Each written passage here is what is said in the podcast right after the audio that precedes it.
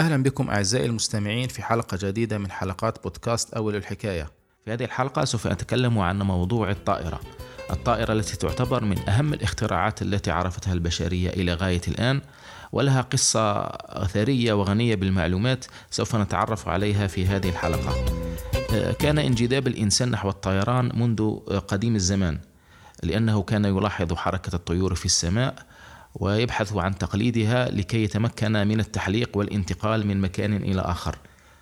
وقد اتضح هذا الانجذاب في من خلال عدة أساطير ظهرت من بينها أسطورة معروفة باسم إيكاريوس وهي في اليونان القديمة. ومختصر هذه الأسطورة عن فتى اسمه إيكاريوس كان محتجزا مع والده في متاهة بجزيرة كريت عقابا لهما من الملك مينوس الذي كان يحكم المنطقة. وللهرب من هذا العقاب استعان بأجنحة مثبتة على ظهريهما بالشمع ولكن أثناء الهرب حلق إيكاريوس قريبا من الشمس فهوى ومات لأن أشعة الشمس أذابت الشمع الذي ثبت به جناحيه. كذلك حسب المصادر التاريخية فإن العالم الإغريقي أرخيتاس يعتقد أنه بنى أول طائرة على شكل طائر مدفوع بقوة البخار وذلك في حوالي 400 سنة 400 قبل الميلاد. كذلك آه، ظهر نوع آخر من الطائرات وهو كان يعرف باسم فانوس السماء. هذا الفانوس اخترعه ضابط صيني في القرن الثالث الميلادي. الضابط اسمه كونغ مينغ. وفانوس السماء هو عبارة عن مصباح زيتي يوضع داخل كيس من الورق ويسبح الكيس في الهواء بسبب ارتفاع درجة الحرارة حرارة الهواء داخله.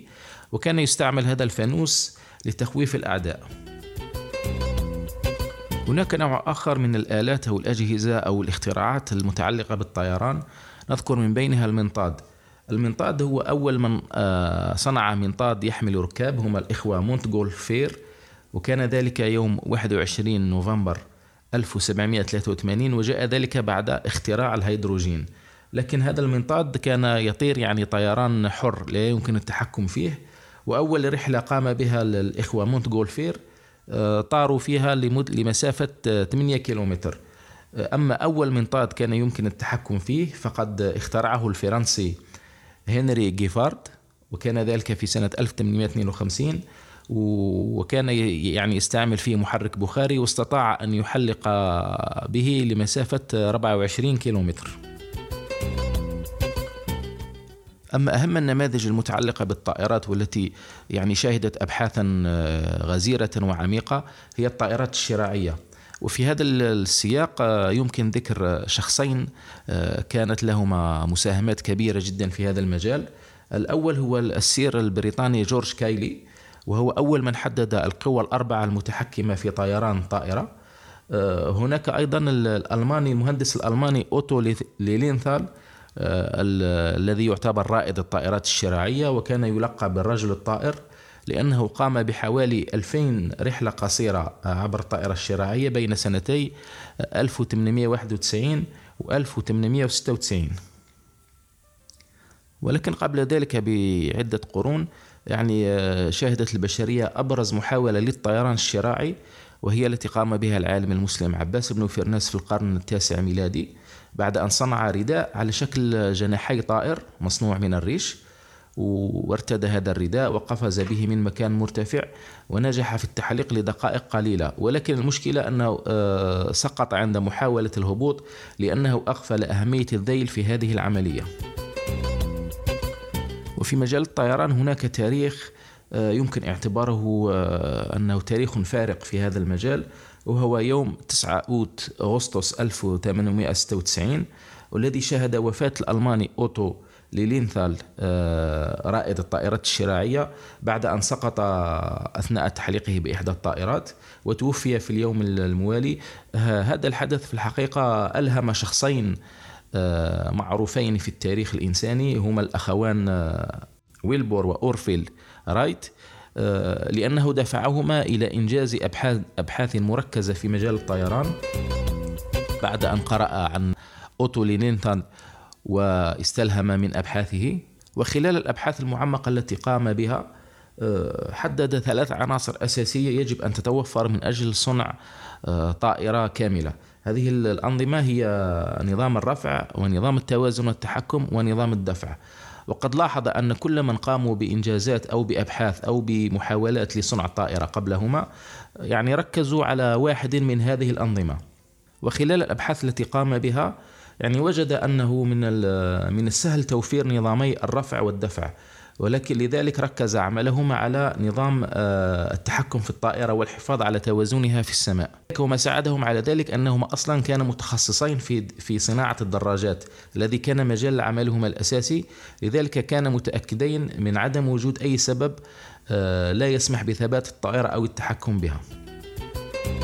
وبين عامي 1899 و 1905 آه، أجرى الأخوان رايت آه، برنامجا متكاملا للبحوث وتجريب الطيران أدى إلى نجاح نجاحهما في صنع أول طائرة تعمل بالطاقة في عام 1903 وفي يوم 17 ديسمبر من ذلك العام قام بأربع رحلات قصيرة بطائرتهما الأولى التي تعمل بالطاقة والتي كانت تسمى رايت فلاير. لكن هذه الطائرة كانت تواجه مشكلة آه، في عدم الاستقرار في الهواء. لذلك عمل خلال العامين المواليين يعني 1904 و 1905 على حل هذا المشكل. وبعد محاولتين آه، نجح في صنع الطائرة الثالثة وهي فلاير آه، ثلاثة. وهي أول طائرة يعتمد عليها في تاريخ الطيران لأنها كانت آه، تطير باستقرار ويمكن التحكم بها وتهبط بالطيار بسلام. وجميع الطائرات الناجحة منذ ذلك الحين تضمنت عناصر التصميم الأساسية لطائرة رايت آه، فلاير آه، ثلاثة. وبعد اختراع الطائرة مباشرة وانتشار آه، تصنيعها يعني بدأ استعمال الطيران للأغراض العسكرية. ولكن يعني في الحقيقة أول طائرة للركاب في العالم هي لم تكن مخصصة أصلا للأغراض العسكرية وإنما كانت مخصصة لنقل الركاب. وهي طائرة سيكورسكي إيليا موروميتس وهي طائرة روسية. كانت طائرة فخمة في ذلك الوقت وتتضمن آه، صالون للركاب وكراسي مصنوعة من الخوص وغرفة نوم وفيها صالة استراحة ودورة مياه. وكانت مجهزة أيضا بنظام للتدفئة والإضاءة الكهربائية. آه، أول آه، طيران لهذه الطائرة كان يوم 10 ديسمبر 1913 وكذلك في يوم 25 فيفري فبراير 1914 أقلعت في أول رحلة للاستعراض وكان على متنها في ذلك الوقت 16 آه، راكبا.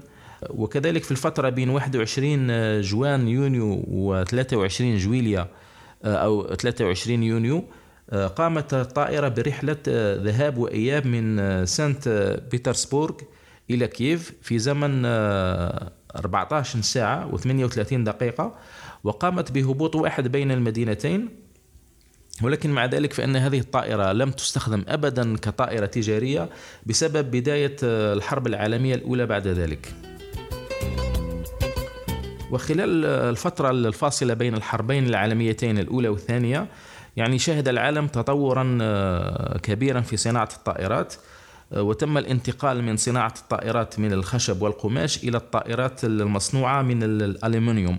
وتعتبر طائرة يونكرز إف 13 هي أول طائرة في العالم تصنع من المعدن بشكل كامل.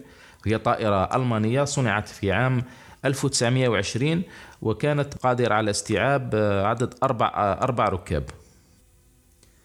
وخلال الفترة أيضا الفاصلة بين الحربين العالميتين الأولى والثانية وجد عدد كبير من الطيارين أنفسهم من دون عمل وكذلك كان هناك عدد كبير من من الطائرات التي لا تستعمل. وهو ما أدى إلى فتح المجال أمام النقل الجوي التجاري. آه، وهو كان بداية تطور النقل المدني أيضا. وبعد انتهاء الحرب العالمية الثانية كذلك واجه العالم نفس المشكلة وهو وجود عدد كبير من الطيارين وعدد كبير من الطائرات خارج الخدمة. وهذا كان دافعا أساسيا لتأسيس شركات الطيران التجاري.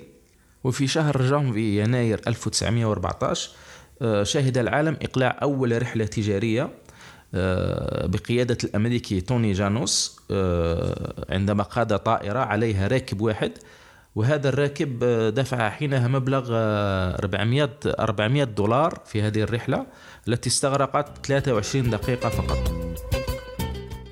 سأتكلم أيضا عن واحد من أهم الإنجازات في عالم الطيران وهو آه، الطائرات المروحية أو العمودية أو يطلق عليها أيضا اسم الهليكوبتر. لأن هذا النوع من الطائرات كان يمنح خصائص مميزة لا تمنحها الطائرات الأخرى.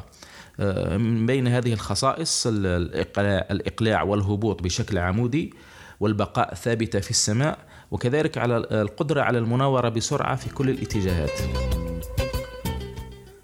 والميزة الكبيرة التي تمنحها الطائرات العمودية أو المروحية هي أنها يمكنها الإقلاع عموديا ثم الانتقال أفقيا ثم الهبوط بشكل عمودي أيضا.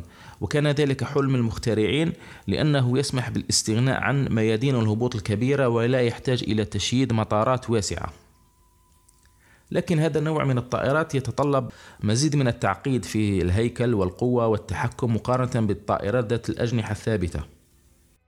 وفي عام 1843 آه، يعني وضع البريطاني السير جورج كايلي أول عرض عملي للمبادئ التي أدت إلى نجاح المروحية ومع بداية القرن العشرين ازدادت الأبحاث ومحاولات التقدم في في مجال الطيران العمودي وكان عام 1938 فاصلا في هذا المجال لأنه تم صنع أول مروحية قامت برحلة على ارتفاع آه، بلغ حوالي 3400 آه، متر آه، ولمسافة حوالي 230 كيلومتر.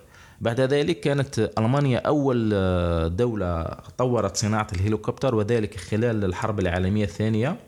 وكانت أول من بدأ إنتاج هذا النوع من الطائرات بأعداد كبيرة.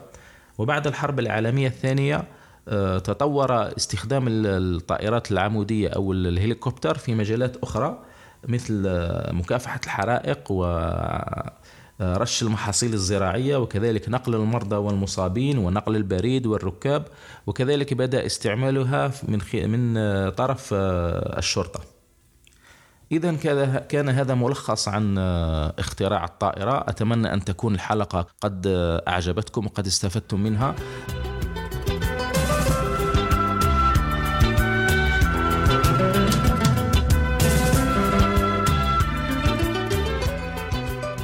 إذا أعجبتكم الحلقة فعلا يمكنكم مشاركتها مع من تحبون ويمكنكم متابعة كل حلقاتنا على عنوان how it all began podcast.com ونشير إلى أن هذه الحلقات. تأتيكم دائما برعاية استوديو تي أستودعكم الله ونلتقي في حلقة جديدة إن شاء الله.